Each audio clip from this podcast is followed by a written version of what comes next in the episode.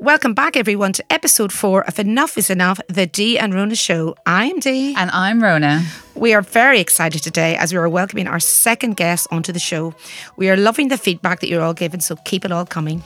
Every month, we're going to share with you our authentic, real life stories to inspire and motivate you to make real change in your life, to become the best version of yourself and manifest your true dream life. We have both turned our lives around. We may have had different journeys, but trust me, if we can do it, so can you. When is enough enough to make you make that change?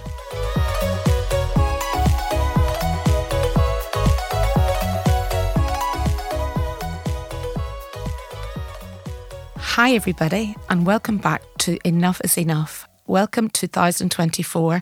I cannot believe it's January 2024. Wow. And it is a very miserable, cold, wet day here in Dublin. We re recorded the next interview with Karen back in November. And I just thought today I would just do a little intro just to kind of chat a little bit about Christmas and how did we all get on. Personally, I had a lovely Christmas, just ate way, way too much and drank way, way too much.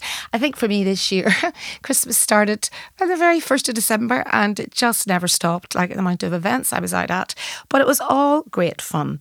And as a single person, um, I wanted to touch on this because a lot of Christmas can be a very emotive time. And when you're single, lots of emotions go through your head. Why am I on my own? And you look at people who are happy and you, well, you think they're happy and you feel, oh, wow, this is going to be a little bit sad. But you know what? I felt like that quite a lot of Christmases, but this year I didn't. This year I felt happy, content within myself, and happy to be single and on my own because I'm never on my own. I've got so many friends, so many people that love me, and I just embraced it. And I said, you know what?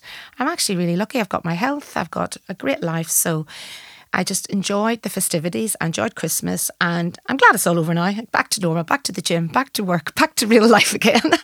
and our interview with Karen is absolutely amazing. I'm so glad she came down to share her story. So I can't wait to share it with you today. And also, I just wanted to say that don't forget to follow us on Spotify and our social media platforms where we will be bringing you the latest up to date episodes. We have lots of fantastic people coming on, and I think it'll grow and grow this year. So thank you all so much to date for following and listening. Thank you, and I hope you enjoy the next episode.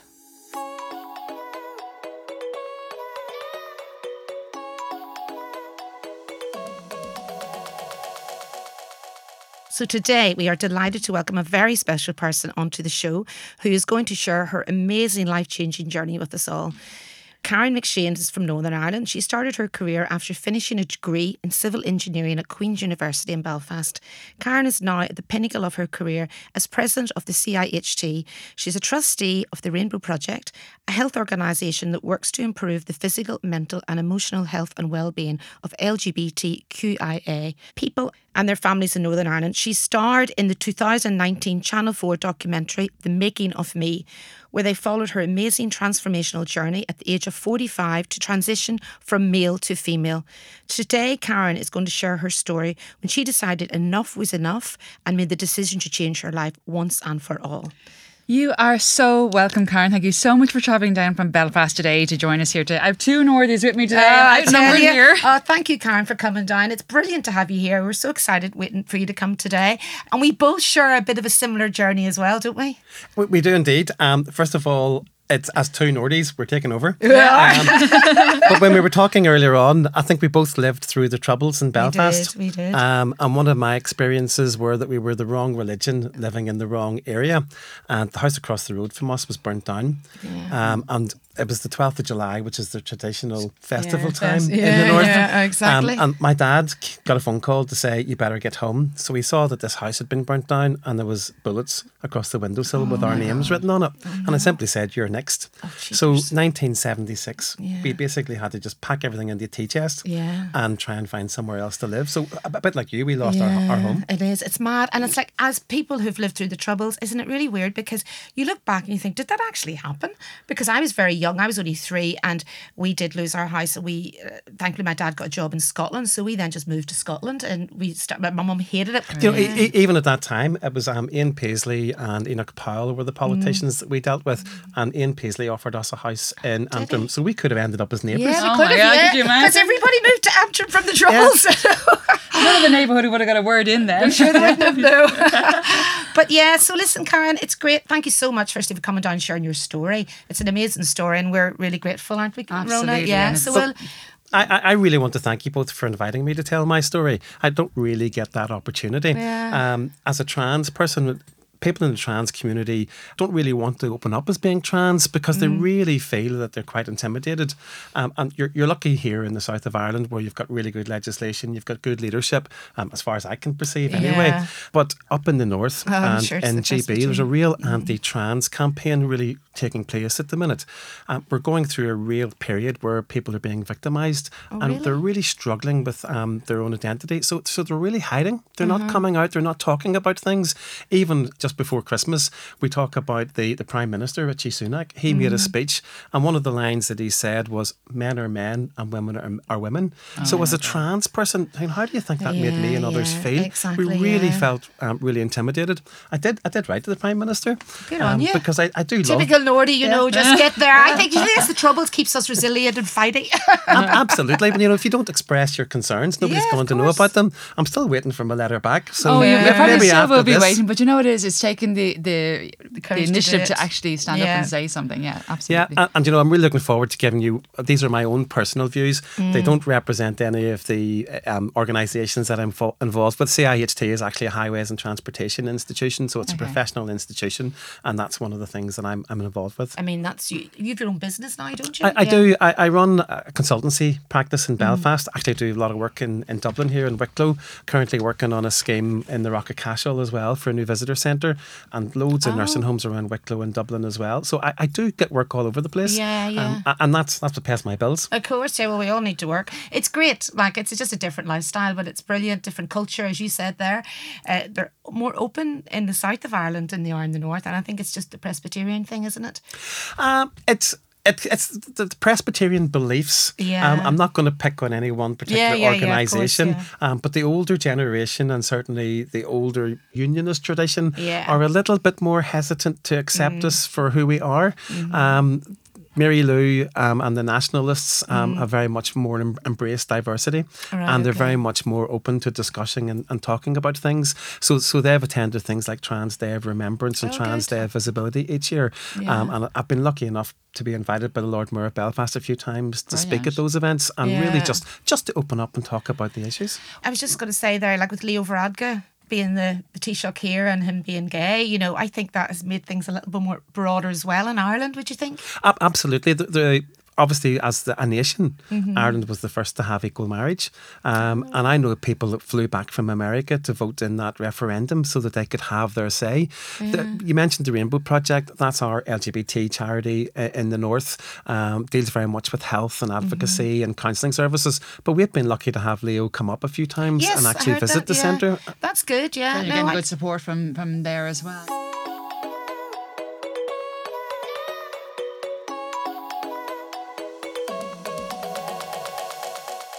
Can I ask you a question actually? Because one thing that you just mentioned with the older generation, like we're all in our 50s here, and I know it's something that our age group struggle with because we've been obviously grown up w- without trans being you know seen and heard about now it's it's making such a, an open it's being more open and everything like that but one thing that i know a lot of people are struggling with is pronouns ah so wow, you tell us about that because I'd love you to explain it because I and I think you know okay you explain it and tell us. Well, it, it's a real evolving issue.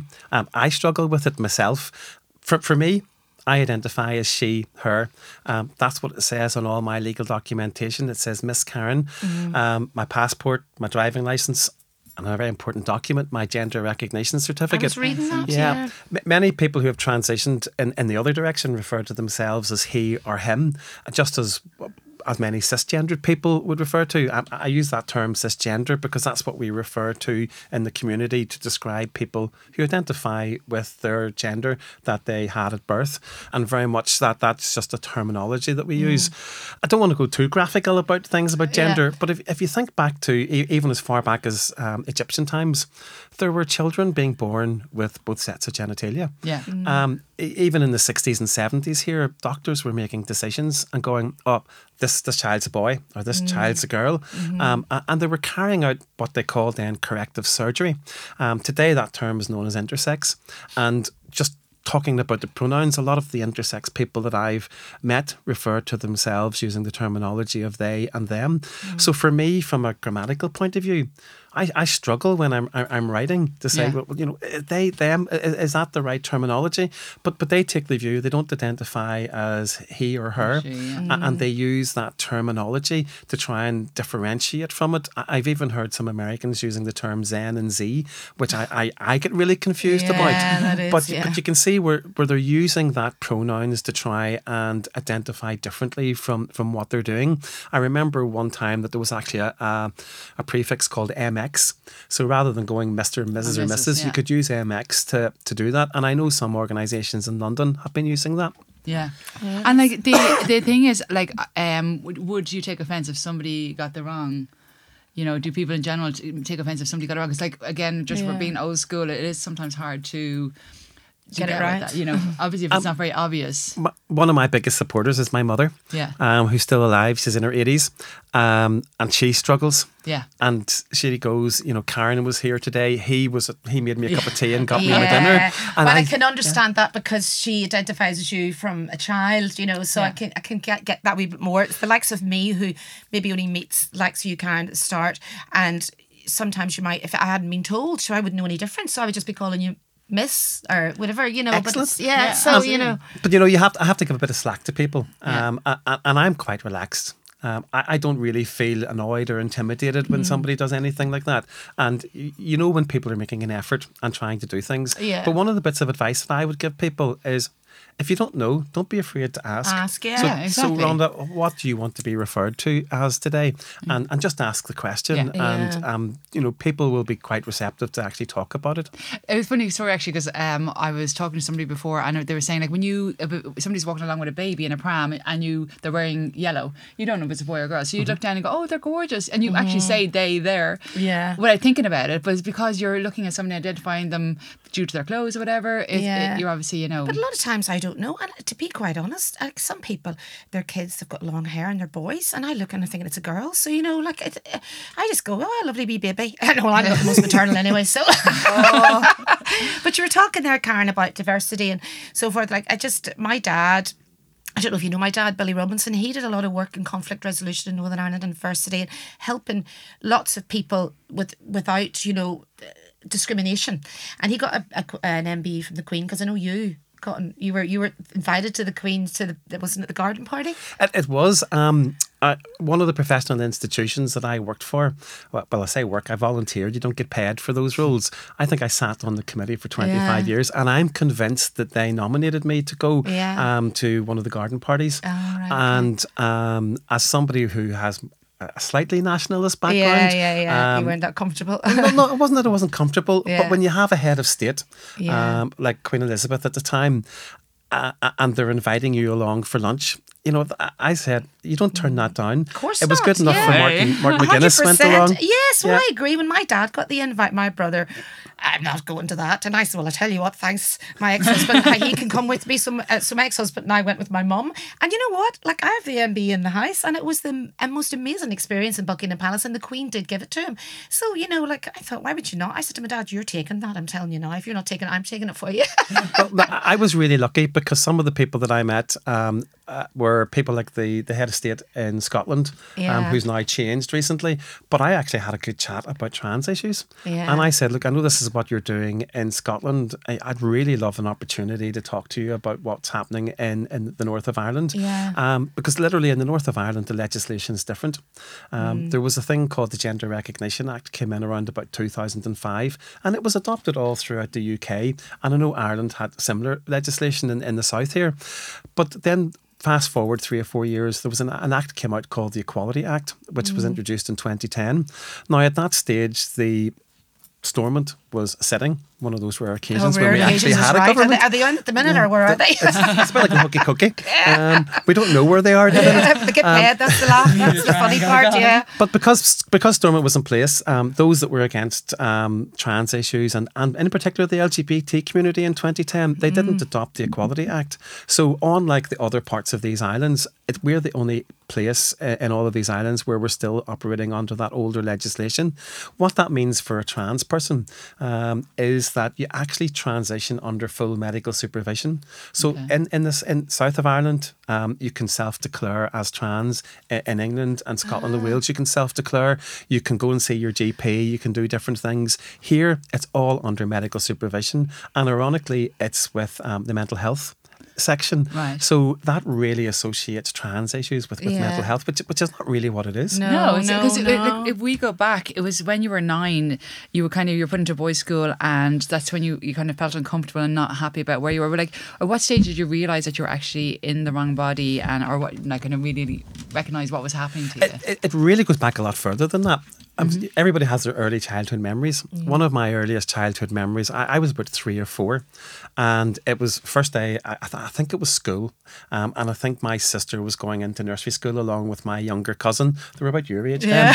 um, but you know, your first day at school, Yeah. what do you do? The, the, they're there trying to make you have fun. So there was this big water bath with a big glass box, and we were dipping inks into it, and you were putting little bits of paper into it and folding them in half. And I was making these butterflies um, from all these pictures, um, and I just thought this is this is brilliant. And then in the afternoon, the teachers came and went, right, right, you, you go and play football with the boys. And I'm sitting going, oh, oh, oh, oh, oh, oh, why am I being told to go? I, I, I'm, I want to stay here. I want to do this. I want to do things with with, with, with the girls. And and for me, um, I didn't know what it was. But I knew at that stage that I, I didn't want to be out there playing football with the boys. Um, at nine years of age, that's that's sort of the age that I had when we, we talked about earlier the troubles. Yeah. That that's the age when we moved out of Belfast. Um, wrong family in the wrong place. We actually ended up in Downpatrick, um, which is a, a county town. It's still a very small town, um, and I started school there. Um, it- we we have primary school up until eleven years of age. At the age of eleven, we do a qualifying test. In those days, it was called the Eleven Plus. Plus, I do, yeah. Um, yeah, you remember that? I do remember. Yeah, and um, we, we did that. I can't remember. It was around about October, November time of the year, and I remember being um, sitting down doing that test, and after that test. You know, you didn't have to do anything academically because you, you'd done your papers, and we used to do lots of crafty things and and you know sit and play around and do bits and pieces. The, the boys again played lots of football. I managed to persuade our teacher. It was a lady called Mrs. Hughes. I remember, see her, still see her vividly Funny today. how you remember teachers' Yeah. names, isn't it? Yeah, but you remember the teachers who actually helped were you nice. and, and who were the who were nice. as well. I well, agree. yeah. Yeah. Yeah, but she taught me how to sew. Mm-hmm. Um, and I was sitting making aprons, and, and my mum was sort of looking at me, going, Thinking, "You know, "This is what, weird." what are you doing? You know, making aprons in school." But uh, for me, I really felt uncomfortable with doing things with, with the boys, and I, I just knew that I should have been doing something different. Mm. Um, the result of the that eleven plus was there was two of us in that class passed our 11 plus or got the top marks or whatever way it was um, it was one of those years where they give you like p's and q's or r's or something rather than a's and b's but i got a place in a grammar school my parents were delighted you know you're going to grammar Amazing. school and uh, for me i didn't realize but i went along and it was an all boys school Right. and all of a sudden, I really felt intimidated. And there was things like um, physical education, PE. Um, it was a, a Gaelic school, so they were playing hurley, they were playing Gaelic, um, they were running around, and I made every excuse to to get my it. mum to write a letter to say I'm not fit for PE. Yeah. And I went to the I library to and I hid letters too. Are you doing it? yeah, but but I, I managed to. After a couple of years, the the teacher said you have to do something, otherwise I'm going to you know give you black mm. marks and Yeah. you or whatever. And I I talked him into letting me do cross country running, which was great because I always won the 800 meters in the school sports day, but I just ran around on my own, and really over that course of school. I basically became a loner and I just really focused very much on what I wanted to do for myself. But in in that school, um, whenever we got to, there was a term called lower six and upper six, which was your sixth and seventh year. We were around 17, 18. Some of the local girls' schools didn't do maths, further maths, physics as an A level, so they came into the boys' school to do their A levels. Oh, okay. So there was three girls came into that school when I was 17, and I immediately bonded with them, Yeah. um, and they yeah. became my friends. Uh, and for me, that was the first real friends that I had in that school. Even to this day, the people that I was at that school with, none of them keep in contact with me. There was one guy who occasionally would drop me a little note, uh, but I haven't seen him for years. um, but I bonded with the girls, and immediately I felt part At of home. that team. Yeah. Yeah. Yeah.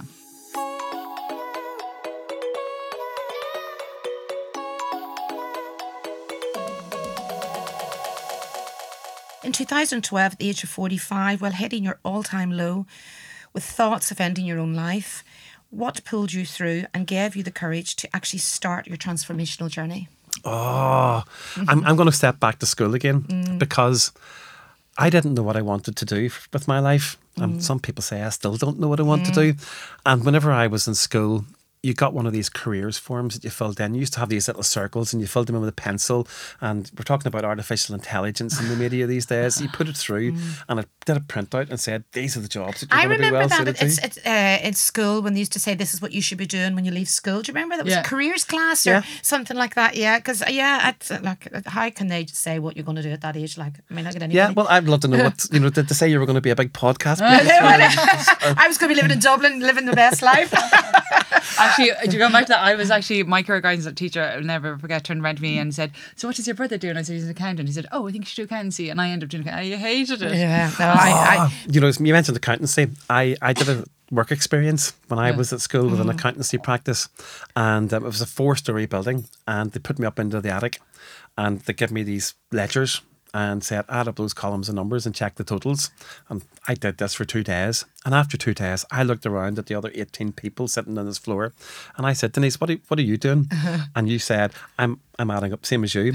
And I said, how long have you been here? And I said, five years. Oh, and I looked God. around and I said, I'm not going to be an accountant. But, but coming back to that careers, there was three choices on it.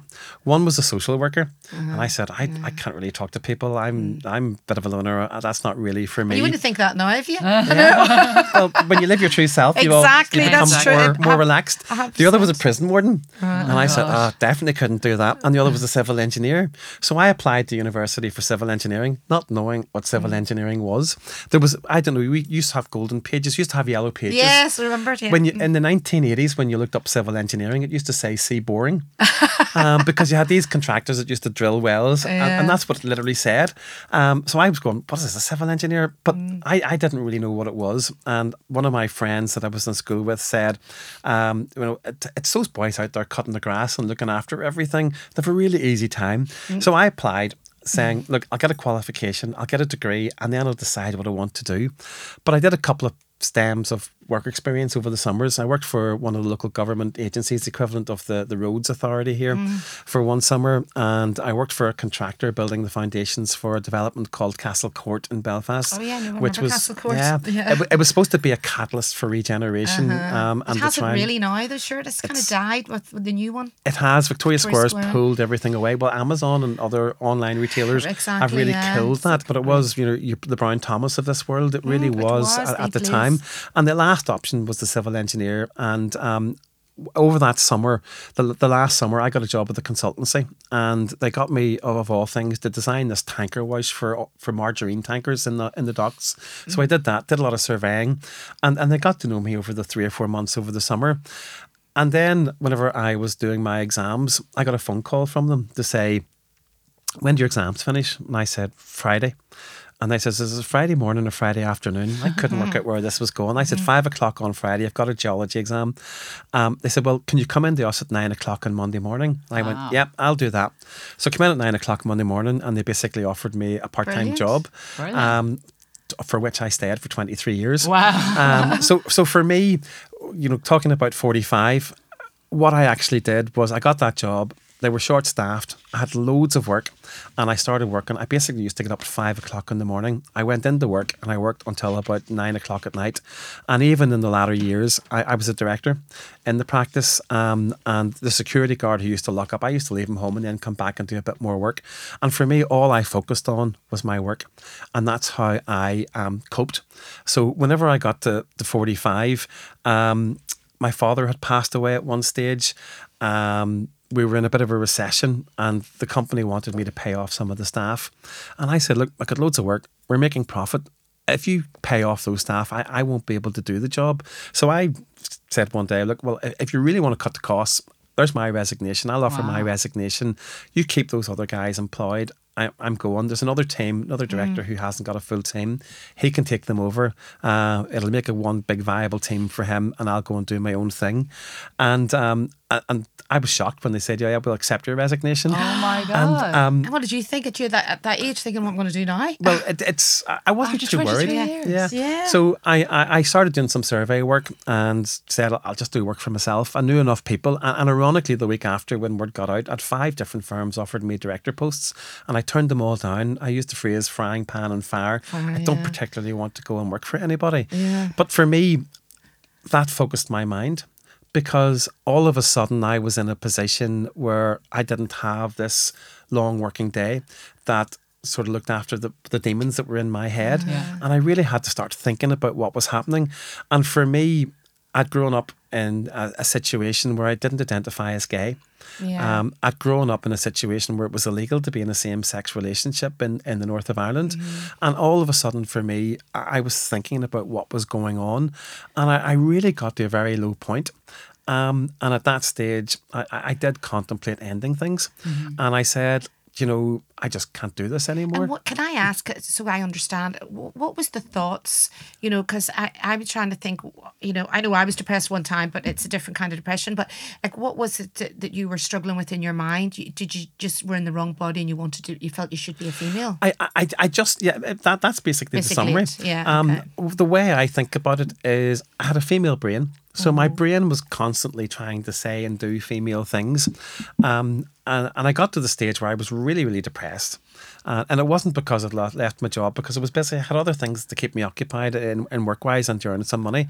But I went to see my doctor. And I remember the day that I went to see my doctor. Um, you know, usual stuff. He's looking down, he's writing notes. Mm-hmm. Um, and he says, Well, what can I do for you today? But the first time that I went, I actually said, I got a little lump in my breast. I chickened out. I said, I got a little lump in my breast. And mm-hmm. he, he, went, Oh, yeah, I see that. He says, Come in next Thursday and we'll take that out for you. Mm-hmm. Um, so I came in next Thursday, got the scalpel out, cut it out. He went, sent it for tests. It was fine. Um, but then I sat down with him and he was writing his notes again. And I said, Well, actually, doctor, I, I, I, didn't really come to see you last week about that. And he said, Well, I couldn't really talk to you last week because I didn't have your notes. And I said, Well, that file on the table is my notes. And he said, But there's, there's all that's in it is your health service number um, and the consultation that I had last week about this little lump. He says, Nothing else there. And I said, Yeah, that's my notes. I've never been to the doctor. Oh, I said, In all these years, I've never come to talk to anybody. And I said, But now I am at a stage where I need to talk to you. So you haven't had any, you hadn't any therapy or anything like Nothing that? at that just, stage. Just a GP, yeah. Basically yeah. yeah. And I said, look, I have a real issue. I want you to refer me to the gender identity clinic. At that stage, he put his pencil down, he looked me straight in the eye, and he says, Tell me more. Oh, and I said, Look, yeah. I've got these thoughts in my head that I've got a female brain. My body doesn't match what I'm feeling. I've been able to cope up until now by keeping my mind occupied, but I'm now at the stage where I can't do this anymore. Enough is enough. Um, enough is enough. I, and I, I basically says, I need help or I'm going to do something stupid. Mm. And he said, Give me your phone number. And um, he rang me that night and he said, where is the gender clinic? And I said, it's such and such a place. He says, I'll find it. He says, I'm writing you an urgent letter. Um, I'll phone you tomorrow morning. And he rang me the next morning. Well, that's good to be fair. Of, At least that was good straight away. Yeah. yeah. Really good. He says, I've got you an emergency appointment. You're going up to see a counsellor to talk about this. And that started my journey. I spent wow. the next five years in, in counselling to try and determine um, that you were doing the right thing. Uh, that I was stuff, doing the yeah. right thing. And can I ask as well, just question myself, you never wanted to, in all those years, dress as a woman? Um, at, at that stage, I had a desire to. Right, okay. Because you would have um, looked at women and said, I would love to wear that dress yeah. or that shoes or whatever. Yeah, well, I so. would have looked at, you know, Denise going, oh, that's a lovely top you've got on yeah, today and lovely shoes. I'd love, we used to have, I used to have those. And I, I had very feminine traits. Actually, the doctor did some tests Um, and one of the things that he sent me for was blood tests because he said, You've never had any blood tests. Um, and he rang me up with the results and he said, Your results are quite interesting. He said, Your testosterone level is very low for a male and your estrogen level is very high. And he said, All I'm going to re- actually do is going to refer you to the endocrinologist in the hospital. And I went to see him. The endocrinologist looked at it and he basically gave me a HRT patch. And he said that that's literally the medication that I'm on. And all that HRT patch did was lifted very slightly the um, estrogen levels. Yeah. Um, and what you see now sitting in the studio, Yeah. you can see what I look like. All this is natural. All of this is just from that Seriously, HRT patch. seriously, just Yeah. from oh my gosh, Yeah. that's I Wow. wouldn't have known that. I- but you know, it's that's amazing. isn't it? Like I wanted to say to you as well, if you don't mind. Did you ever watch the movie The Danish Girl? Yes. Yeah, I I, I was sent a around earlier about it, and I had to mention it just because I'll tell you why. Um, I loved that movie, and I was crying at the end because I mean, apart from the fact that I love Eddie Redmayne as well, I wanted to watch it, but. You know what stood up with me with that? I mean, he obviously was dressing as a woman, and he was the was the first uh, operation of a transsexual. Um, and anyway, so his wife at the time was so supportive and so loving right to the very end. Even though she had lost her husband, she supported him right to the end. And I thought that was real true It's love. true love, exactly, It's a yeah. great movie to understand, to, to- for someone to try and understand how you were feeling, is what I was thinking. Yeah, it is. Um, uh, you know, it tells a story. Yeah. Um, for me, it was um about easing my mind, and actually, when you got that hormone balance changed, I'm going to use the, the the phrase. It's a bit like going through menopause. Yeah. Um, we all know people who have had real struggles going through menopause, and that little change in the hormone level brings them back to calm. Yeah. That's how I felt. That little change in my hormone levels Oh, calmed really? my mind. Isn't that mad? Um, and But it didn't change how you were feeling. You, you were Yeah. still feeling. And can I ask you, did you ever have any relationships uh, um, in, before then? Um, I, I did. I had some relationships. Um, I only really had one real relationship in my life, which didn't really work out. Yeah. I was very young at the time. And for me, it was a real difficult time. Um, I did my best. When, when we're all young, you date and you, you're trying to find who you are and find yourself. Um, but for me, that was that was a, a, a difficult time to use that relationship, um, I was in that relationship for uh, quite a lengthy time, um, and I confided in that person as to who I really was. I'm, I'm a bit like Eddie Redmayne. Redman, they said, "We'll support you," Yeah. but that didn't last very long. Um, and then they, I'm going to use the expression, they outed me. Oh, no. Um, okay, I said I have these feelings. You mentioned about dressing up, so I dressed up. They took pictures of me, and then they sent them to all the people that I worked with. So it was, it was quite a difficult time for me. Yeah, yeah. Um, you know, when when you talk about relationships, um, when you're talking about gender identity, it's not about sexual relationships. Um, most transgender people and myself are trying to put right what they describe as an inconsistency in their body. And uh, as I said earlier, I really describe myself as having a female brain, but but my body didn't really match what I was going on what, what we're really doing is we're really going on a journey trying to find ourselves and as part of that journey because of the process that, that, that exists in my part of the world, I have to go through some independent um, psychological assessments. So, for a number of years, I have to literally be tested to see if I'm of sound mind. Um, a- and that's that's really interesting because one of the things that I do is my job. I do professional witness in the courts, and before I transitioned, I did an awful lot of work. And then when I transitioned, I didn't get much work. And then after a few years of working with people, they said, "Oh, we need you back because I know you understand the issues." And I remember the very first time that I went in to give evidence in the court. Got up, said my piece. Um, it's actually for a client that Denise knows. um, and the barrister on the other side, who was getting up to cross-examine, he made his opening remarks, and he just looked at the judge and he said. How can we trust the evidence of this witness? They're obviously not of sound mind. Oh, oh my And just as- typical, typical. Isn't Yeah. that judgmental people? But just as you two gasped, everybody in the courtroom did that. And the judge looked at me and beckoned me just to make a response. And I said, Well, Your Honour, um, as part of my transition and my journey, I've had three independent psychological assessments, all of which have found me to be of sound mind. Would you mind asking your learned friend Yeah. when was the last time he was Good tested? on you. I love it, Good yes. on you. And do you know Very what as comeback. well? Like this, it just really annoys me, doesn't it? Like about the, the small mindedness of people not Yeah. accepting someone to be who they want to be, and it's just in every level of life. I mean, It is, and, and look, uh, you know, coming back to your original question, all we really want is to be our true selves, Yeah. to live our exactly. lives. Yeah. Um, and I know so many trans people who aren't in relationships, Yeah. but they're comfortable with They're who they are, Are. Yeah. and Yeah. they're happy because they've made that change that really made them difficult. Um, I love to travel. Yeah. Um, I don't have any pets for that reason, so. You know, for me, I have a number of good friends that I have met through the LGBT community who have been supportive of the person that I am.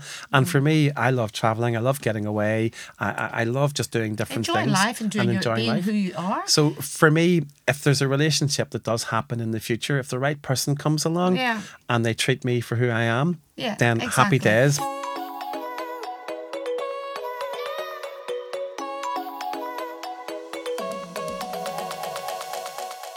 There's one question I want to ask, and it might be a difficult question, but choose if you want to answer or not. But if you don't mind, have you had a full sex gender change? How did it feel waking up with a new body? Oh, that's a good question. um, you know, to answer that, would you ask someone who came into your studio if they've had their personal parts tattooed um, or pierced? You know, that's Mm. Yeah. how personal Yeah, that is. is, Most people in the trans community would run a mile to answer that Mm-hmm. question because that's something that's very personal to them. yeah. Um, in answer to your question, how did you feel? Sore. Sorry. I bet for a long time. Um, and and the, the short answer is yes. And to think about that, it's a really major piece of surgery. Um, and, and I had to wait years before I could be considered for that. Um, I had to go through those psychological assessments to make sure that I was in the right man, mindset. Um, but for me, it used to be we referred to it as a, a dysphoria or a gender dysphoria. In recent years, there's a judge has made a, a, a ruling and he referred to the term of, of gender incongruence. Um, and I know that more people are starting to use that terminology. Um, in, in the north of Ireland, even here, in the north of Ireland, there's no surgeons. There are no um, doctors that carry out this operation. Really? So if you if you need to have this for your own mental health, um, you really need to go out, out of the country to do that. Um, I was very fortunate. uh, It was actually my birthday um, when when I was in my I think it was my early 50s. Um, I got a phone call. I was actually standing in Visit Belfast, which is a tourism shop right beside City Hall. And it was a hospital saying, you know, we've just had a cancellation. You're on the waiting list. You've, you've been through all your psychological assessments. Um, you know, do you want to have this surgery? Um, and I just immediately turned around and said yes. And she says, no, no, no, no. She says, You think Think about about it. can you think about it over the weekend and we'll call you back on Monday? And I said, no, I, I, do yes, yes. And she said, you'll be in in about four weeks' time. Um, a- a- and for me, after spending five years trying to get through the process, that was one of the most momentous phone calls I ever got. Yeah. Because for me, that was the completion of my journey. Absolutely. Did you not feel, if you don't mind me asking too, sorry for all the questions, but um, you know, like the night before or that morning going into the into the operating room, did you think, wow, I'm going to come out a different person without bits that I had before? Do you know? Did you ever think that? Were you like, I'm glad to get rid of that? Do you know? Or yeah, It, it's yeah. a bit. It's a bit like having a wart removed. Um, really? when this doesn't belong, so it needs needs to needs God, to be gone. interesting, isn't it? But Yeah. but my one of my best friends came with me. Um, I've got a really good circle of friends now Yeah. nowadays. Oh, that's good. Um, and I remember saying to her, going in, you're sitting on the bed, about to go into the anaesthetist, and I just said, I'm going to ask a question, and I just said, is this the right thing for me to do? Should I go ahead and do this? And she was in shock and said, but you've been going Yeah. all your life, and Mm. I said, yeah, but I have to sit here and just contemplate, is this the right thing for me? And I said, yeah, I've contemplated it is. Let's Yeah. go. Um, Yeah. But but for me, I had I had to do that. Uh, and one of the reasons for doing that, I, I referred earlier to a thing called the Gender Recognition Certificate. Um, in the north of Ireland, to put this into context, there's 116 of us over the last 10 years have received this Gender Recognition Certificate. But there's lots of other people who have had the operation but haven't got the certificate. Exactly. Um, and it's right, quite okay. a cumbersome process. Again, we don't have the legislation in place in the north half of the island to be able to do this. So I had to go through the courts in London. Um, you have to present all your psychological assessments. You have to present evidence that you've been living in this gender for a defined period of time. You even have to produce things like your utility bills in your proper um, Wow. name. Um, and all of that goes through. Um, when you think about things like your pension, um, I know of somebody who passed away and they put, I'm going to use the phrase, their dead name on the tombstone of the name that they used to have.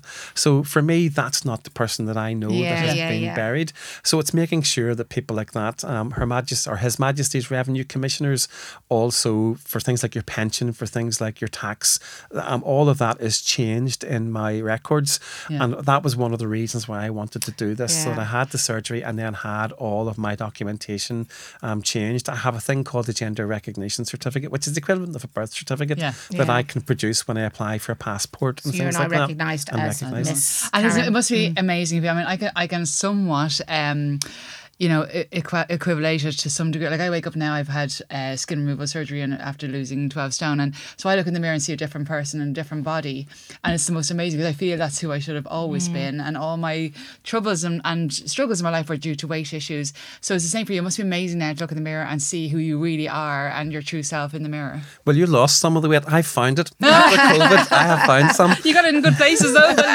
I lost it there. So yeah, it's good. But yeah, for, for, for me, um, that, that expression looking into the mirror, Yeah. I, I looked there and I didn't see true the true self. me. Yeah. Now, when I look in, I do see the true and me, and I've been so lucky to be able to do that.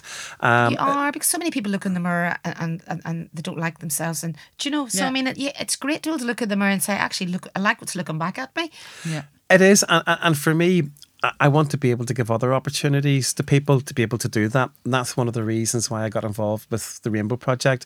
Um, you know, the, suicide rate is phenomenal for trans imagine, people. yeah. Oh, yeah, um, and every week I hear of stories of people who just can't go on. I know one mother who told me their child 15 times had attempted suicide until they could get the proper counselling and the proper treatment. Oh, they just felt that they had no other choice in moving forward. Um, and one of the things that I do with my institution, I was really lucky to work on their Equality, Diversity and Inclusion campaign. And an International Women's Day in 2022, we relaunched our policy. It was called Shifting the Dial. And it was all about changing um, how we get more people from different backgrounds into things like engineering. When I graduated um, way back many years ago, there were three girls and 100 guys in the class. Um, traditionally, my institution had 10% females. Last year, I think we had 25% of the new It's applicants were a lot female. now, It isn't is. it? Yeah, It in is every area of life. It's with people like you speaking out and people like us understanding more and our generation understanding that, you know, there's nothing wrong with it. It's No. just that you need to understand it. You know, Women and men can do the same job. Yeah. Yeah. We're all equal now. I mean, I think like we all earn the same money, more or less, don't we? It Women is. and men, yeah. you know, um, you go, you go back to the Second World War. It was the ladies that were making the munitions in all the factories and doing yeah. all the farming jobs. So everybody's quite capable of doing it. And, and we talk a lot about female, but as well as that, we've got people from ethnic minorities. We've got people from different religions. Yeah, we've got great. Mm. older people. we- We've got the whole BAME um, sector. And if we can start to be more diverse, then we Mm-hmm. really can make a difference. And, and, and diversity is quite important because some of the research that I've done, um, actually from a business point of view, is the boards that are the most diverse are Mm. actually the ones that are in the top quartile of performance. They're actually performing better Yeah. because they're coming up with more, more Totally. diverse My dad did lots of work in diversity in Northern Ireland, and he would have gone into companies like big organisations, will not use the name, and maybe say it was predominantly Protestant. And he would have spoke to try and get people to take, say, the poppy or the flag down or whatever, and vice versa if it was probably Catholic. So I, I do, I can relate to it all on it. Yeah.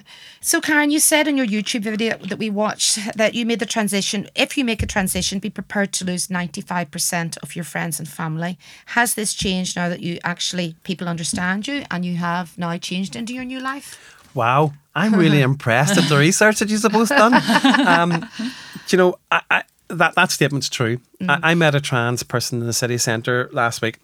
Um, they told me their family's no longer speaking to them. Um, they're currently struggling with life, and, and real statistics show that suicide is a way out for many that are in that trans community that really feel they have nowhere to turn.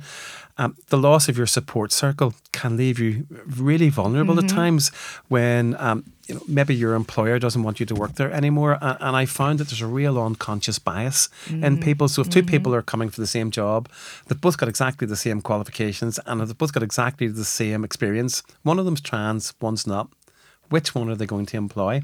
And think in your head as to what you would do in that situation. And do you have an unconscious bias as to how you're going to do that? So it's really important that we make sure that people in the community have got the support that they want. Um, my own experience, I did find that 90% of the people that I knew haven't spoken to me since. Wow. The, the organisation that I worked for, there was 180 people in the office that I worked in. I think one of them contacts me maybe once a year.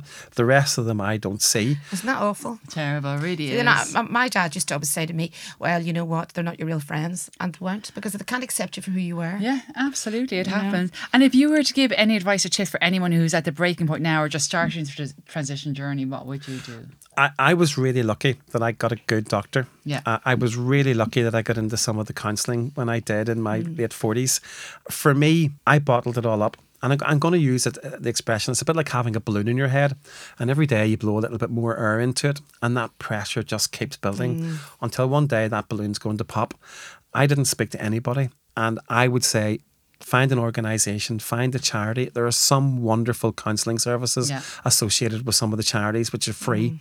Um, talk to them, talk to them, open up about how you feel, because at the end of the day, they've got experience. They really know how to deal with things, Yeah. and you know they may just save your life. Absolutely. Great advice. Great advice. Karen, thank you so so much. I mean, your story is so inspirational, so, inspiring. I'm goosebumps is. the whole time through It's it. brilliant, and do you know what? I'm actually love. I've loved it because I've learned myself Yeah. to understand. I mean, I know I watched that movie and it touched me, but listening to you in real life version is great. So thank you so much for coming down from Belfast, Yeah, you're all the way down. It's been a real pleasure to see both of you. As us Nordies for taking over. My door is always open, so I'd love to talk to you about lots of other things as well. I hope you feel as inspired as I do and as educated as I do after listening to her. Also, we have another amazing guest which will be coming on in February. But before we talk about that, I am going to do a little epilogue myself. So, after this episode, there's going to be another little episode before our guest interview, which is February. I am going to do a little epilogue, which we will release hopefully near the end of January. So, don't forget to follow us on Spotify for all the updates.